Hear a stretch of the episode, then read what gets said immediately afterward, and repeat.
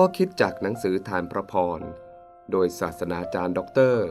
วีรชัยโกแวร์เรื่อง ผลลัพธ์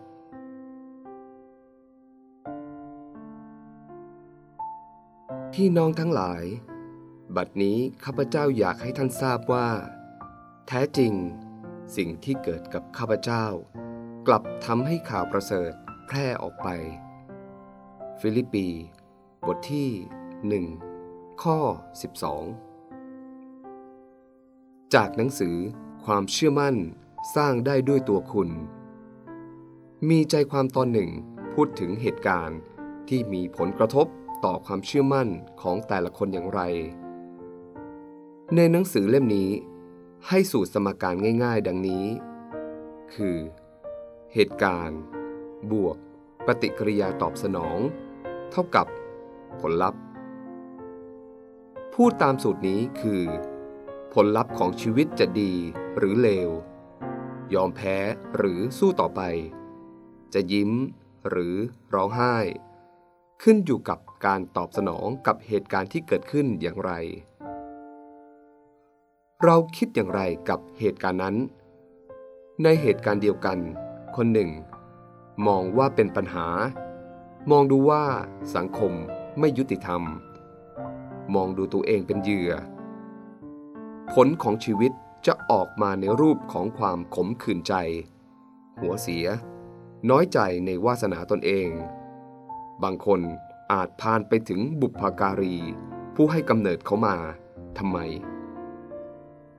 แต่อีกคนหนึ่ง มองดูว่า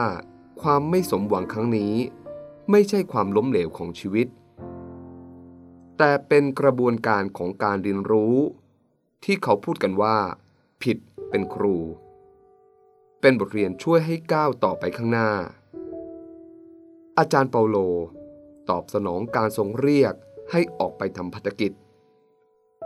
แต่ตลอดเส้นทางแห่งการทำพันธกิจ ต้องเผชิญกับเหตุการณ์แห่งความยากลำบาก ถูกข่มเหง ถูกใส่ร้าย ถูกเคี่ยนตี ถูกจำจอง เรือแตก ต้องลอยคอกลางทะเล จากเหตุการณ์อันเลวร้าย ท่านกล่าวว่า เป็นความทุกข์เล็กน้อย ท่านไม่น้อยใจหรือต่อว่าพระเจ้า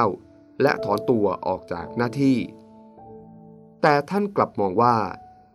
เหตุการณ์ทั้งปวงทำให้วัตถุประสงค์ของการทำงานสำเร็จ ด้วยเหตุนี้ เปาโลจึงมีความชื่นชมยินดี แม้ยากลำบาก เราคิดอย่างไรกับเหตุการณ์ซึ่งเกิดขึ้นเป็นผลลัพธ์ของชีวิตแต่ละคน ในทางทฤษฎีฟังดูดี แต่พอเวลาเจอเข้าจริง เราไม่มีพลังพอที่จะคิดเชิงบวก เพื่อให้ผลลัพธ์ทางบวกแก่ชีวิต